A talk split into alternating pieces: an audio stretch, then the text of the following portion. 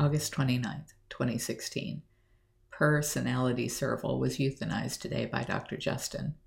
She'd been suffering for a while, and we thought we could make her feel better by pulling some rotten teeth, but that wasn't her only issue, apparently. Blood work showed her kidneys to have failed, and an exploratory surgery revealed nothing we could fix. She was born here and died here in a cage. I hate that. I'm going to put an end to wildcats being bred for life in prison.